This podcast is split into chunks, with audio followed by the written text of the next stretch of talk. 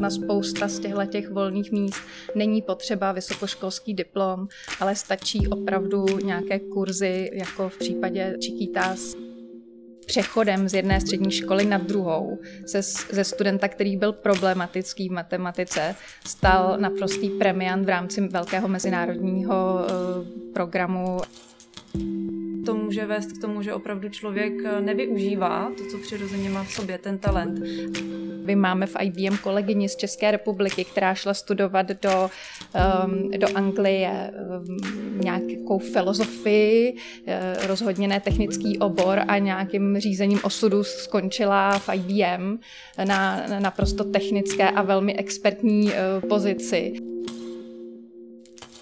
Právě jste slyšeli Kristýnu Kosatíkovou, která řídí ve firmě I B M oddělení společenské odpovědnosti. Druhý hlas v upoutávce pak patřil naší H R ředitelce Janě Procházkové, která dohlíží na firemní kulturu a nábor zaměstnanců v Chiquitas.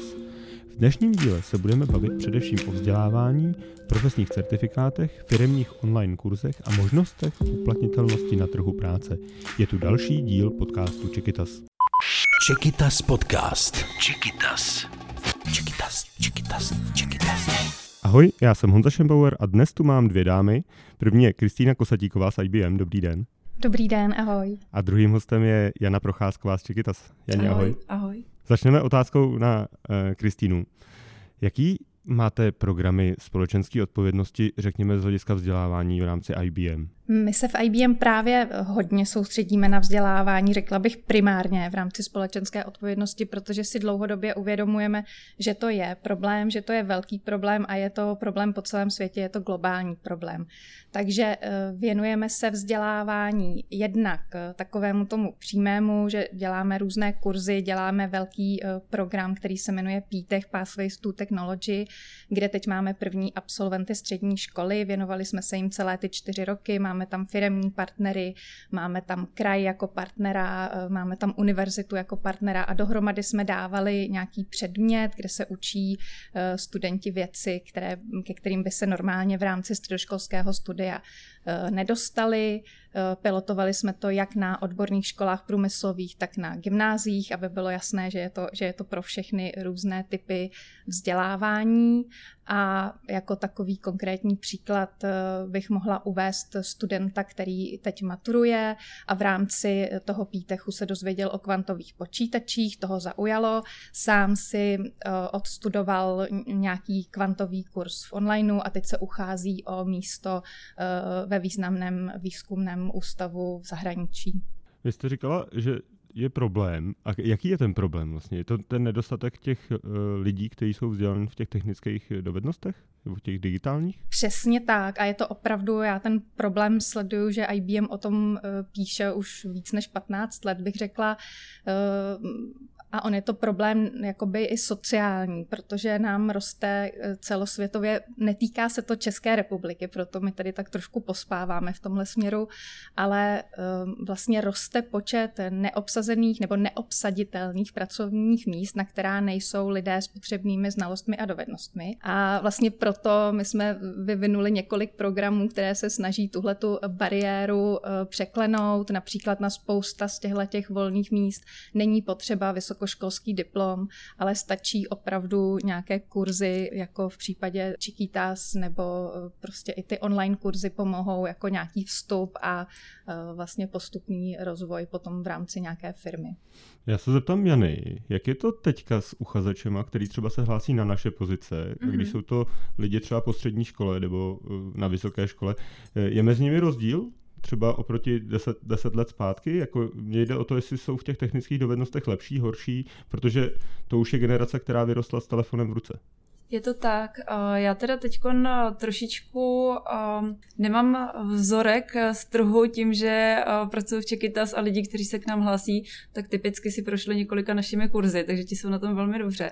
Ale když to srovnám s třeba společnostmi, kde jsem pracovala v předchozích letech, tak je tam vidět ten posun, ale ten posun není čistě v tom, že uchazeči jsou digitálně gramotnější nebo technicky vzdělanější, ale že roste propast mezi těmi, u kterých je vidět, že se kontinuálně vzdělávají a že na sobě pracují a mají tam opravdu rozvinuté ty kompetence nejenom technické, digitální, co se týká té tvrdé znalosti, ale tu kompetenci učení se a práce na sobě. Že je opravdu vidět, že u těch lidí, kteří kontinuálně pracují na svém rozvoji, tak je to jako sněhová koule, že se na to nabalují nejen ty vědomosti, ale i ta schopnost učit se a být, být mnohem agilnější a, a formovatelnější v tom, když přichází různé novinky. A to jsou typicky potom ti uchazeči, po kterých okamžitě šáhneme a okamžitě po nich šahnou i ostatní firmy. Takže je tam ten rozdíl oproti třeba deseti letům zpátky, ale je hlavně i v tom, že je vidět, jak se ty nůžky opravdu rozevírají a není to homogenní skupina. Ty jsi zmínila schopnost učit se. Je to i pro I B M to důležité? Není to, je to důležitější než ta samotná technická znalost? Je to tak, že si vezmete člověka, který, u kterého vidíte, ten má uh, táme certifikát a třeba od konkurenční firmy certifikát a to pro vás je doklad toho, že to je člověk, který na sobě pracuje? Určitě, určitě.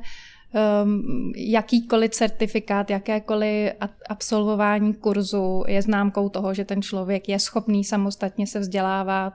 A to jsou určitě lidé, které, kteří mají obrovskou šanci nejenom v I B M, ale myslím si, že ve všech firmách a že to tahleta poptávka určitě poroste v následujícím období. Vy jste zmínila váš program Pítech, říkám to správně.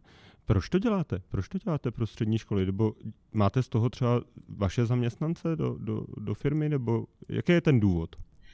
Zaměstnance do firmy z toho nemáme, děláme to opravdu jako tu společenskou odpovědnost a důvod je právě, aby vlastně se namotivovali ti studenti, aby se jim ukázalo něco nového, protože zejména v České republice jednak se snažíme motivovat dívky pro, pro technické obory, protože jak všichni víme, tak, to, tak máme nedostatek dívek v tomhletom oboru vzdělaných. A je tam obrovský a, potenciál. Taky. Přesně tak. A potom za mě ta, to vyučování digitálních technologií, ale třeba i vyučování komunikace a těch měkkých dovedností na středních školách je velmi slabé ve většině případů. A určitě je to něco, co ti studenti ocení, ať už půjdou na jakoukoliv vysokou školu nebo půjdou pracovat do jakékoliv firmy. Vy jste šéfka společenské odpovědnosti v rámci I B M pro střední a východní Evropu, jestli to říkám správně. Ano. Můžete přiblížit, co to vlastně znamená ta společenská odpovědnost, protože mnozí z posluchačů si třeba předtím, pod tím představí třeba to, že firma se jednu sobotu vezme a všichni jdou uklízet. A vy, t- vy tady hovoříte o vzdělávání a někdo zase může pod společenskou odpovědností vidět to, že dáte peníze na charitu. Tak jestli můžete, co všechno se pod tím schovává? Určitě v případě I B M uh, mohou také zaměstnanci se domluvit a jít uh, v sobotu uklízet do parku nebo kamkoliv jinam, ale uh, preferujeme to odborné dobrovolnictví, to znamená, že chodí třeba právě vyučovat do škol uh, a další záležitosti. A schovávají se pod to vlastně programy, které poskytujeme do té společnosti zdarma, to, je, to znamená tedy ten Pítech pro střední školy, který jsem již zmínila, ale také třeba platformu online vzdělávací Skills Build, kde najdete tisíc kurzů a vlastně také je pro všechny je uživatele pro zdarma. Ta je určená jak pro ty studenty střední školy, tak jejich učitele, ale také je tam vlastně část věnovaná dospělým studentům, to je část, na kterou se soustředíme v naší spolupráci s Chiquitas a také je tam část pro univerzitní studenty a jejich učitele. A co se tam může člověk naučit? Může se tam naučit jak o těch digitálních dovednostech, tak se tam může naučit o těch měkkých a primárně vlastně ty hlavní certifikované kurzy jsou samozřejmě od I B M a jsou to naše oblasti jako rozvíjející se technologie, jako umělá inteligence, cloud a další, ale vlastně je tam i spousta obsahu od našich partnerů externích, ať už firemních nebo vlastně významných neziskových partnerů globálních ve vzdělávání. Jani, jak je to s těmi certifikáty, když i třeba můžeš se vyjádřit k našim absolventkám, jak ty firmy vnímají to, že mají certifikát od nás, anebo případně doplněný o nějaký ten online certifikát třeba z řad našich partnerů? Jak už říkala Kristýna, tak on, každý ten certifikát se počítá a hlavně pro há er nebo člověka, který si vybírá nového zaměstnance, je to velkým signálem toho, že ten uchazeč je odhodlaný, má motivaci, dedikoval tomu čas, energii, že dokázal něco dokončit. Ty technické dovednosti a, a vlastně ty kompetence tvrdé, které si tam uchazeč nabíde, tak se dají dost často ověřit, a, ale ten certifikát tomu přináší ještě tu přidanou hodnotu, že a, opravdu ukazuje na tu motivaci a na to, že a, ten kandidát a, na sobě pracuje a byl ochoten tomu něco věnovat. A, samozřejmě jsou rozdíly mezi a, potom různými institucemi, institucemi a, a třeba odbornou veřejností, uznávanou kvalitou, ale myslím si, že to není, že to není to hlavní kritérium. Je to pro kandidáta taková pomůcka, taková zkratka, jak dát před ještě tím samotným pohovorem najevo, že já jsem připravena se vzdělávat do budoucnosti a mám něco, co tady té firmě nabídnout. A kdyby se, se přesunula z há eru do kariérního oddělení, doporučila by si holkám spíš pracovat na, t, na, t, na tý šíři těch znalostí, anebo jít do hloubky v té jedné znalosti? Co, co bys jim řekla? Ono to určitě záleží uh, na té oblasti. Samozřejmě s tou hloubkou a s tím, kdy člověk se stává od, opravdu odborníkem, expertem, tak ta uplatnitelnost je uh, potom uh, jako o mnoho snazší. Nicméně neznamená to, že není vhodné doplňovat uh, to portfolio o další kompetence a dovednosti, třeba ty měkké, o kterých mluvila Kristýna. Protože ono to potom funguje jako celý balíček, který zmultiplikuje třeba tu technickou dovednost, kterou já můžu mít jako uchazeč, tím, že ji dokážu reálně prakticky používat a v té práci, v té organizaci nebo firmě ji um, uvedu do života. Uh, jedna z kompetencí budoucnosti uh, je i spolupráce a je schopnost navazování mezilidských vztahů a já můžu být perfektní odborník v nějaké technické oblasti, ale v momentě, kdy nedokážu tu kompetenci předávat ve spolupráci s dalšími lidmi v té organizaci, tak ta moje uplatnitelnost bude poměrně omezená, protože budu mít na výběr jenom s firem, kde můžu být totálně, totálně individuální contributor bez nutnosti interagovat s ostatními a nemyslím si, že takových prostředí je úplně mnoho. Já se zeptám Kristýny, myslíte si, že na mě to trochu působí tak, že tady určitě třeba v České republice stát trošičku zaspal a vy suplujete trošičku to, že to, co by bylo třeba, aby studenti uměli a aby se uplatnili třeba na trhu práce. Je to tak, že tohle v úvozovkách doplňujete, stejně tak jako vlastně v Czechitas trošičku doplňujeme. A co je vlastně cílem toho? Aby se, aby se obsadily ty pozice? Určitě, no, aby, aby vlastně, protože v budoucnu se očekává, že, nebo dokazují to i různé průzkumy, například loňský Svazu průmyslu, že ty digitální dovednosti budou potřeba v mnohem větší míře na mnohem větším počtu pracovních míst. Takže Teďka ta poptávka... No, no. A to by mě hrozně zajímalo, protože se hovoří i o tom, že ta umělá inteligence vlastně nahradí i ty programátory. Ale je to tak, nebo... Bude ten člověk vždycky ten nejdůležitější? Já si myslím, že je nenahradí, že ten člověk bude důležitý, ale otázka je, jaký člověk bude důležitý. A z, no z mého pohledu to bude právě ten, který je ochotný a schopný se sám vzdělat, sám vlastně si vyhledat ty informace, které bude k těm změněným pracovním místům potřebovat. A tady jsme opravdu, jak jste říkal, z mého pohledu zaspali. A zpátky k té vaší první otázce bych se ještě vrátila. Proč to děláme? My to určitě děláme i s tou ambicí, abychom tomu státu napomohli, protože si uvědomujeme jako firmy, že sice jsme schopni vyvinout programy, které jsou opravdu hodnotné z toho pohledu, že opravdu školí lidi v těch znalostech a dovednostech, které budou potřeba a umíme to na velmi vysoké úrovni. Ale nejsme schopní to rozšířit na celou populaci nebo na populaci, která to potřebuje. Jsme schopní to šířit jenom vlastně pilotně na nějakých menších skupinách, na nějakých pár školách, nebo a právě vlastně proto i třeba spolupracujeme s organizacemi, jako je Chiquitas, které nám ty hotové produkty v uvozovkách pomáhají šířit. Spolupracujete i s jinými organizacemi v rámci střední a východní Evropy, které jsou třeba nám podobné? Ano, máme takovou větší spolupráci ještě v Polsku s jednou neziskovou organizací, která se ale soustředí trošku jiným směrem než Chiquitas. Oni se zaměřují na školení právě učitelů středních škol. Vy jste říkal, že pomáháte tomu státu, ale s vašima zkušenostmi vy budete asi pravděpodobně vědět i, kde to dělají dobře. Jsou třeba nějaký vzdělávací systémy, které by mohly, mohly být vzorem i pro nás, nebo prostě v rámci toho, že tam e, směřuje správně to vzdělávání?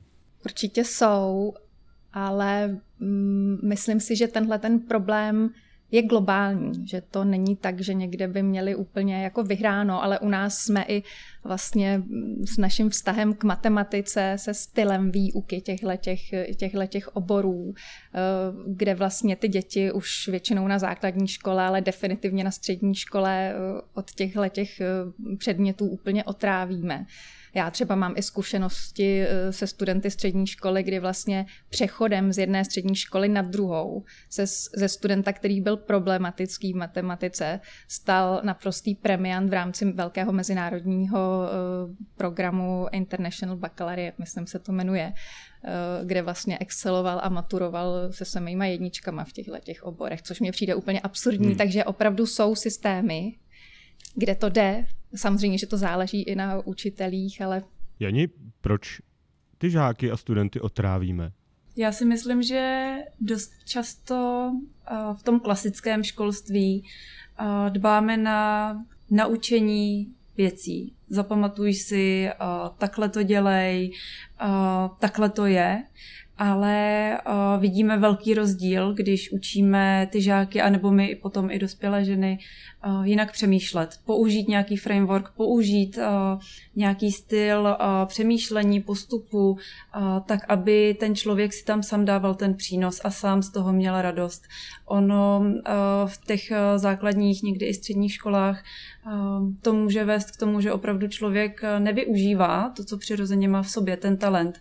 A můžou být dívky, samozřejmě i, i kluci, kteří mají ty predispozice, mají ten talent, mohli by být dobří jak v matematice, í té, exaktních vědách, ale když na to jdeme špatně a, a nejdeme na to přes to rozvíjení myšlení a, a přes tu zvídavost, kterou typicky zrovna v těchto z těch oborech a, by mohli velice dobře uplatnit, tak a, oni se v tom cítí, že v tom nejsou dobří, že jim to nejde, ale a, ono to tak není. Já, já souhlasím s Janou a mám spoustu zkušeností z praxe, kdy vlastně ti studenti reagují na to napojení na praxi právě, na to, na to, kdy jim najednou to, co se učí, oni začnou chápat, proč se to učí, na co to můžou použít.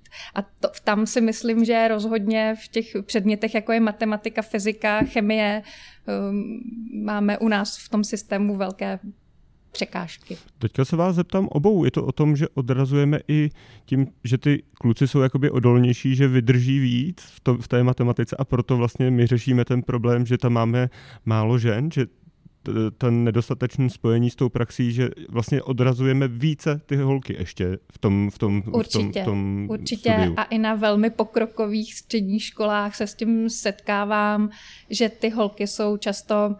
jakoby předem s nějakými předsudky, i třeba od žen, ženy ředitelky, ženy učitelky. Vlastně se řekne, jo, tohle bude výborná přednáška, tohle bude skvělej workshop, ale to ty holky nebude bavit. Takže tam my se vlastně snažíme jim servírovat uh, pozitivní příklady, dobré praxe, kde já nevím, máme v í bé em kolegyni z České republiky, která šla studovat do, um, do Anglie um, nějakou filozofii, uh, rozhodně ne technický obor, Power a nějakým řízením osudu skončila v I B M na naprosto technické a velmi expertní pozici. Takže třeba Time vlastně říká ten svůj osud, nebo naše bývalá generální ředitelka, která vůbec vlastně donedávna ještě, která vůbec nemá vystudované technické obory, tak je vždycky velmi pěkně vypráví dívkám vlastně ten svůj příběh a že se toho nemají obávat. Ale pořád tady ty předsudky a překážky v tomhle směru máme a myslím si, že to je bez pochyby ten důvod nebo jeden z důležitých důvodů, proč vlastně máme nedostatek žen a dívek v technických oborech, což, jak všichni dobře víme, se řeší i na evropské úrovni, protože patříme k nejhorším v Evropě v tomhle směru. Přesně tak, ten stereotyp už je tak žitý, že já si nemyslím, že je vždycky zatím špatný úmysl, dokonce si myslím, že tam většinou není, um, ale dost možná už si to neuvědomujeme. Už je to opravdu taková norma, že kluci půjdou dělat ajťáky a matematiky a holky půjdou dělat učitelky a prodavačky nebo a jakékoliv takovéhle povolání. Třeba zdravotní sestry, tam je typický nepoměr obrá- obrácený. Ale kluci, zdravotní bratři jsou taky výborní. Ale já si myslím, že už je to v té společnosti tak vepsáno, že aniž bychom o tom aktivně přemýšleli, aniž bychom ta témata vyzdvihovali a, a opravdu o nich hlasitě mluvili, tak se to velmi těžko změní. Chce to opravdu tu osvětu, ale v tom smyslu uvědomit si každý z nás, jak o tom přemýšlíme a kde všude se do těch pastí stereotypů sami, sami lapáme. Kristýno, nepřemýšleli jste třeba v I B M v rámci té společenské odpovědnosti, že byste se snažili i vzdělávat jako učitele? Určitě, to je vlastně součástí toho programu Pítech, který jsme tady zmínili.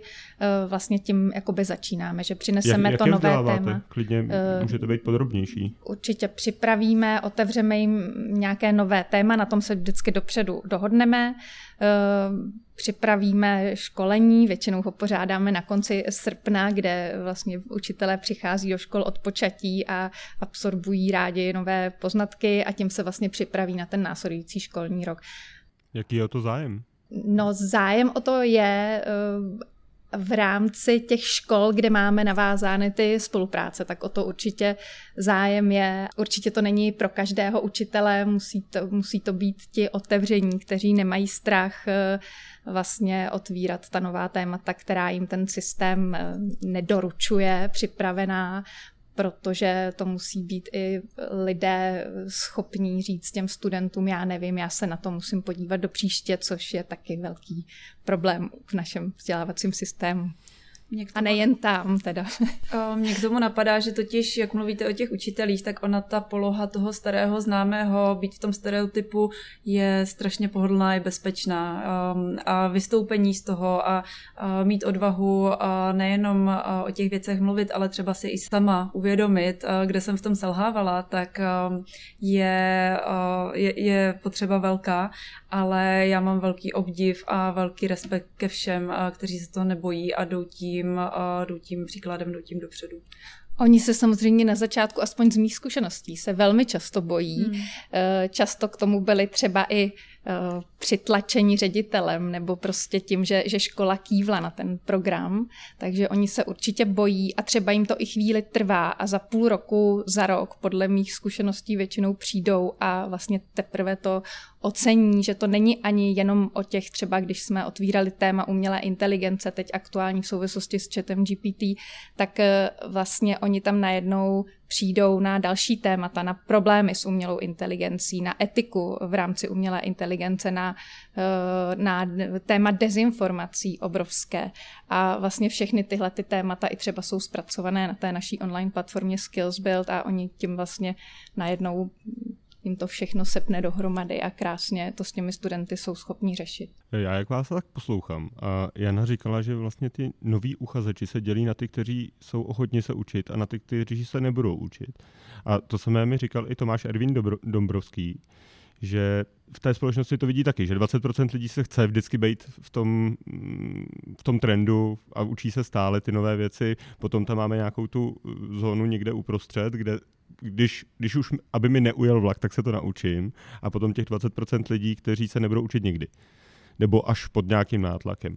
Nevytváří tohle z toho vše určité pnutí ve společnosti. V tom smyslu, že ty technologie přispívají k tomu, že se nám budou rozevírat nůžky a že, že, že, že by to mohlo v konečném důsledku až vést k tomu, že se bude vlastně větší, víc bohatých lidí a víc chudých a povede to k větší nestabilitě. Určitě. A ty nůžky, to jsou ty nůžky, o kterých jsem se snažila mluvit na začátku, možná ne úplně srozumitelně, které se právě rozvírají, rozvírají neustále během posledního desetiletí i víc. A je to vlastně problém celosvětový. A proto vlastně chystáme tyhle ty programy, aby se ty nůžky pokud možno přestaly rozvírat a naopak se začaly zavírat, protože to úsilí k tomu, aby se ty nůžky začaly zavírat, není až zas tak velké, jak my si často představujeme. A co je ještě možná důležitý, důležitá věc, kterou jsme nezmínili, že se to netýká tyhle ty digitální znalosti, dovednosti a ty měkké, které tady pořád opakujeme dokola, a ta chuť k učení se a tak dál, to se netýká jenom našeho kariérního rozvoje a naši, naši, našeho kariérního postupu a změny zaměstnání a vývoje na pracovním trhu, ale týká se to našeho každodenního života a všech z nás a v čím dál větší míře, a tenhle ten trend bude taky pokračovat. Veme si digitalizaci státu, která u nás taky pokulhává, ale nějaké konkrétní příklady určitých posunů bychom určitě našli všichni a bude to pokračovat. Janě, možná, když už jsme teda v tom, že se nám nějak rozevírají ty nůžky, tak pojďme do konkrétna teď i pro naše posluchačky. Jak teda začít? Teď jsem v, tých, v té chvíli, že možná to moje místo úplně za dvacet let tady nebude, nebo za deset, protože třeba z důvodu digitalizace nebudu muset sedět tady v té kanceláři, tak co mám teďka dělat? Už tohleto zamyšlení je cenné a to uvědomění si toho, že moje práce tady nebude navždy a nebo ji navždy nebudu moct dělat tak, jak jsem zvyklá, tak to je velkým krokem a potom už stačí jenom se zajímat. Těch informací a zdrojů je opravdu hodně. I u nás na našem webu se člověk může rozkoukat, jaké jsou možnosti na I B M ku. Stačí si nějak ohmatat, který ten směr by mi seděl, kde bych se v budoucnu viděla, co k tomu budu potřebovat. A tam si myslím, že je určitě hodně důležité dát si záležet na tom prozkoumání různých možností, v čem se ještě dozvě, dovzdělat, jestli se upskilluju, jestli jenom se si rozšířím ty svoje kompetence a dovednosti v tom svém oboru, nebo jestli se úplně pře, překliknu do jiného. A v momentě, kdy si správně vyberu a je to to, co mi opravdu sedí a v čem budu mít takovou tu chuť a tu energii do toho jít, tak potom už opravdu nic není nemožné. Stačí si prozkoumat nějaké první kurzy, první kroky, třeba než se člověk vrhne do nějakého dalšího vzdělávacího programu. A potom už ty programy jsou stavěné tak, že když člověk má chuť, má tu motivaci, je ochoten na tom pracovat, protože není to vždy, není to vždy lehké, tak ale ten program ho tím provede. Stejně tak jako ta komunita, která kolem vždycky toho tématu vyroste a která je velmi, velmi semknutá z mojí zkušenosti tím společným úsilím a, a i těmi zážitky, které to studium provází, tak tam už vůbec nemám strach o nikoho, kdo je tomu opravdu oddaný a kdo opravdu chce. To je skvělé, ale to jsme krok dva. A jak si správně vybrat? Ten... Teďka jsem v té situaci, chci, ano, už, už nehledám tu motivaci, těch zdrojů je tolik, že vlastně jsem zahlcen. A jak postupovat a vybrat si ten obor, který bude pro mě ten nejlepší, protože uh, jenom v I T u nás je těch pozic prostě mraky. A já, já sám u sobě nevím, jako, na co bych byl vhodný kandidát, takže to, ten první krok, jak ho udělat. Je to tak, je fajn nebát se a nemít předpoklady. Já jsem se nedávno bavila s jednou dámou, která mi říkala, víš, já možná taky se půjdu v tom I T dovzdělat, ale já určitě nebudu programátorka, já bych možná tak mohla dělat nějakou datovou analýzu nebo nějaké testování, po případě nějaký Excel, ale zase, zase až tak si nevěřím na programátorku. A já jsem říkala, ale to přece není tak, že jedna disciplína je náročnější, jiná je lehčí, oni jsou jenom jiné a je potřeba oskoušet si jít třeba na náš úvod nebo poznej, co se týká těch tematických oblastí. a, a nebo si popovídat s někým, kdo v té oblasti už pracuje. Co to znamená pro testera, jaké kompetence tam využívá, jak vypadá jeho den, jeho práce, a co datový analytik, jak programátorka, kodérka. Um, ono uh, na první pohled to může vypadat děsivě, anebo že jde právě jenom o ty technické kompetence, ale po rozhovoru s těma lidmi a nebo uh, s našimi absolventkami z komunity, které už uh, v tom oboru pracují, tak člověk o tom získá úplně jiné povědomí a uh, podle mě po takových rozhovorech anebo po uh, účasti na nějakých jako prvních uh, našich workshopech a kurzech člověk velice dobře pozná, co je pro něj, co v něm vzbuzuje to nadšení, to zrušení a a tu chuť tohle to chci dělat. A vy máte v I B M nějaké programy, kde pomáháte právě s tím úvodem a i s tou motivací u těch, kteří už by chtěli, ale neví, jak si vybrat? Určitě a já bych tady doporučila asi tu naši platformu Skills Build, která mm-hmm. je pro všechny přístupná a zdarma. Má kolem sebe i tu komunitu, o které mluvila Jana, takže je tam možné potkat i uh, lidi, kteří se za, zajímají o to stejné, co by vás třeba uh, potenciálně bavilo. A na té platformě jednak si můžete na začátku udělat takzvaný career assessment, kde odpovídáte různé otázky, jaký typ práce by vás zajímal a um, podobně. Je to takové obecnější, jestli ra- raději budete pracovat v týmu nebo samostatně, jestli v kanceláři nebo doma a všechny tyhle ty základní dotazy. A potom vlastně vám ta platforma nabízí vzdělávání vhodné právě pro ten váš případ. Můžete si tam i vylistovat jednotlivé ty pracovní pozice, které jsou aktuální a budou aktuální a neustále se to vlastně aktualizuje celá ta platforma. Takže jsou aktuální a k těm zase vždycky ty kurzy, které, které jsou vhodné. Já vím, že to online vzdělávání není úplně pro každého, nebo panuje v něm určitě. Dělali jsme jako I B M ve spolupráci s Morning Consult v letošním roce celosvětový výzkum, vlastně, kde vyšlo, že v souvislosti s online vzděláváním panuje spousta předsudků, ale určitě jako ten první taková orientace, co by mě mohlo zajímat, je tam třeba i kurz, kde jsou představeny všechny ty základní, právě se rozvíjející nejvíce technologie, tak třeba tam je to po takovém jako povrchu velmi základně a když mě něco z toho začne zajímat, můžu si udělat podrobnější kurz. Myslím, že pro tu první orientaci je to docela dobré, ale určitě jsou taky dobré kurzy s lektory. My je nabízíme i přes tu platformu v angličtině, dlouhodobější kurzy s lektory, kde si i ty um, uchazeči mohou vlastně zpracovat konkrétní projekt v té dané problematice, ale určitě i kurzy s Chiquitas a, a dalšími a určitě mentoring a, a další. A nemůže zde být určitou bariérou ta angličtina pro některé uchazeče?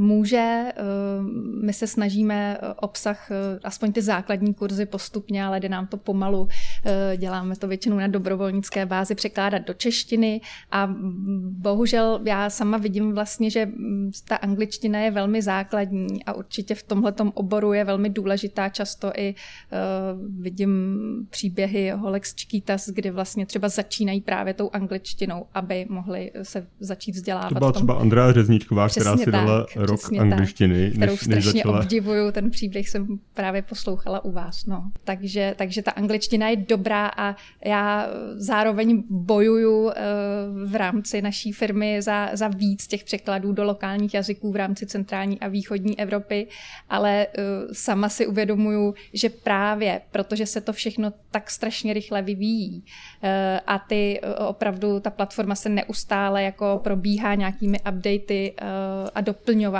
Info, nových informací, tak vlastně s těmi jazyky budeme vždycky pomalejší, než, než, se to, než, se to, než se to zpracuje. A může to být tak, že ten překlad do toho lokálního jazyka vlastně vede v konečném důsledku k té motivaci se doučit i ten jazyk? Že, určitě, že, že když uděláte ty základní, ty základní kroky vlastně v tom domácím jazyce, tak postupně nabalujete i tu angličtinu a i tu technickou angličtinu a vlastně se relativně příjemným způsobem naučíte i anglicky. Určitě. To souhlasím. Funguje teda. To funguje a proto se snažíme tam tu češtinu pořád nějakým způsobem udržovat. Janě, jak je to teďka s online a offline vzděláváním? Zaprvé, o co je větší zájem? Jestli už úplně zmizela ta, ten zájem o ty offline kurzy? A za druhé, co jsou výhodou a nevýhodou? Zájem opravdu dramaticky válcuje online. Je to flexibilnější, všichni víme, že po covidu na tu flexibilitu si velmi rychle všichni zvykli a je to přístupnější a je to inkluzivnější, protože to umožňuje všem nezávisle na místu přidat se do té výuky. O offline kurzy je také zájem. Já tam vnímám hlavně zájem z důvodu právě sdílení a té komunity. Ono se to dá velice pěkně doplnit anebo nahradit offline setkávání, kde nemusí nutně probíhat přímo ta výuka, takže ta výuka může prostě běžet online s tím, že ta komunita potom se může v různých jiných formách setkávat a, a sdílet. Výhody a nevýhody je, je několik rovin. Důležité vždycky je, aby člověk měl tu motivaci. Já to říkám už asi po dvacátém, ale ono je to opravdu tak klíčové. Promiň, já ti do toho teďka vstoupím. Mm-hmm. Máš uh, zkušenosti s tím, že ta motivace je výraznější, když tam máš tu komunitu, popřípadě i ten, uh, řekněme, snížený poplatek za naše kurzy, než když se přihlásíš na online kurz, který je zdarma? Ta motivace vždycky vychází zevnitř. Mm-hmm. Ta motivace musí primárně vycházet z toho, že člověk opravdu chce a ví, proč chce. A, potom a pak už ten nástroj je jedno. Ten nástroj může být přesvědčivější, může přinášet možnosti, ale ta motivace samozřejmě, když tam je, když tam není, tak to prostě jako s tím stojí a padá ten úspěch. Já bych měl na vás tu otázku právě, jestli pracujete třeba s nějakou motivací finanční, protože ty vaše kurzy jsou zdarma, ale třeba kdyby tam byla, že to povede k tomu, že víc lidí ten kurz dokončí, když tam bude třeba i nějaký jako minimální poplatek za to vzdělávání, protože to je takový to, že já něco jsem zaplatil, tak to sakra chci dokončit. To se jako říká a některé ty platformy jsou takhle postavené, my o tom spoplatnění zatím jako neuvažujeme. A já třeba myslím symbolický poplatek, jo, který by se jo. třeba vrátil potom, také jsme to i měli my, ne? U některých kurzů, jako že jsme dávali. Ne, neuvažujeme o tom ani z nějakého dlouhodobějšího hlediska. A já jenom ještě k té motivaci, já tam mám takovou poznámku, která je velmi nepopulární, ale musím, musím ji udělat. Já bych zvážila i, jestli vlastně jsme schopní bez nějaké povinnosti, vě, ta většina, samozřejmě, že je pár jedinců, kteří budou ty věci dělat, protože prostě tomu věří a je to jejich přirozenou vlastností se vzdělávat a, a učit nové věci, ale myslím si, že většina z nás vlastně tohohle není schopná a nějaké to přitlačení nebo povinnost prostě potřebují. Já jsem to viděla vlastně v rámci všech těch programů, jak v práci s těmi učiteli, co jsem zmiňovala, ale tak třeba vlastně, když se na začátku vyjednávalo s těmi školami, kdy na jedné straně stolu seděly firmy na kraji, které říkali, že absolventi středních škol vůbec nemají znalosti a dovednosti základní, které potřebují na ta nejnižší pracovní místa u nich ve firmách. Na druhé straně seděli ředitelé škol, kteří tvrdili, všechno děláme. Tak kdyby tenkrát na tom daném krajském úřadu nesedělo osvícené vedení a nepřitlačilo z role zřizovatele vlastně těch pár ředitelů k odpilotování toho programu, tak se do toho nikdy nešlo. Dám i interní příklad, v I B M má každý zaměstnanec na celém světě povinnost odstudovat jenom v, na online kurzech čtyřicet hodin ročně a každý studuje několikanásobně víc, protože když už se do toho trošku podíváte pod tím přinucením, tak vždycky objevíte něco, co by vás ještě zajímalo.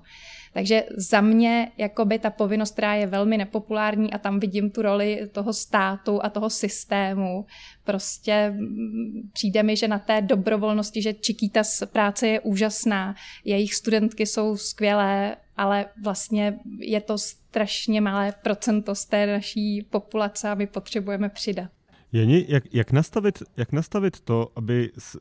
Ano, jsem motivovaný, chci, chci, chci změnit kariéru, ale jak, jak si nastavit ten svůj vnitřní řád, abych to dokončil do konce, prostě, abych to dotáhl, ať už se ze mě stane OSVČ, který bude dělat weby, anebo se ze mě stane zaměstnanec nějaké velké firmy.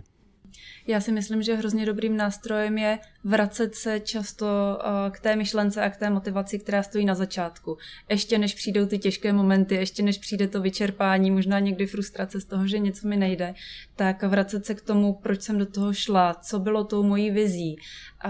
Je dobré si ji na začátku klidně formulovat. Tohle to jsou principy z coachingu, které prokazatelně fungují. Opravdu mít na očích, připomínat si a a mít na paměti to, kam mířím, co je ta příležitost, kterou já jsem se rozhodla adresovat, proč jsem do toho šla, co mi to přinese, jak bude vypadat můj život za rok, za dva, za tři, když to dokončím, versus jak bude vypadat můj život za rok, za dva, za tři, když to vzdám. Ta motivace, o které já jsem mluvila, tak to je ta vnitřní, to je ta osobní, to je ta rizí, kterou má každý, každý z nás. A ona samozřejmě v průběhu toho studia, protože přijdou vždycky těžké momenty, může být přebyta právě tou únavou, pocitem, že to přece nedokážu, pocitem, že je to příliš těžké, neměla bych to nechat někomu jinému, ale on to člověk opravdu dokáže a pomůže mu k tomu právě ta vize a, a ta myšlenka, co mi to přinese. A inspirace dalšími příběhy, který e, sdílíme na našich stránkách. Stoprocentně. Ještě se zeptám Kristýny na poslední otázku. Vy jste říkala, že v podstatě je to relativně málo, co my teďka děláme. Jak to udělat, aby jsme toho dokázali víc? Je to o tom, že budeme třeba marketingově jako plošně cílit a jak dokážeme namotivovat větší část té společnosti k tomu, aby na sobě začala pracovat? Já se obávám, že to opravdu není jako v silách jedné neziskové organizace a to si myslím, že vy jste určitě tady myslím jako nejlepší a celková, v tomhle jako směru. Celkově ve společnosti uh, můžete to vzít sklidně z globálního pohledu. Já opravdu si myslím, že pokud aspoň u nás se s tím má nějak jako hnout, tak, tak opravdu bez nějaký povinnosti někde něco začít a od toho se odpíchnout. Já neříkám, že prostě zadat kurzy ze Skills Buildu povinně všem nezaměstnaným je řešení, to v žádném případě ne, ale jako někde začít musíme a nějakou povinnost si myslím, že většina z nás prostě potřebuje a přiznáváme si to navzájem i my ve firmě v souvislosti s tím interním vzděláváním a to si myslím, že vzhledem k neustálé transformaci a neustálým novinkám jsme jakoby zvyklí ty nový informace nasávat a o to víc se umím potom vžít do role někoho, kdo vlastně vystuduje vysokou školu a celý život vlastně si myslí, že to takhle jako stačí, ale ono to teda v dnešní době rozhodně nestačí. Nebo aspoň podle mého názoru. Říká Kristýna Kosadíková z I B M. Kristýno, díky moc za rozhovor. Děkuji za pozvání. A hostem byla také Jana Procházková, H R manažerka z Czechitas. Janě, díky moc za rozhovor. Děkuji, Honzo. Naše posluchače a posluchačky zdravím a věřte, že I T je budoucnost. Možná i ta vaše. Czechitas podcast. Czechitas.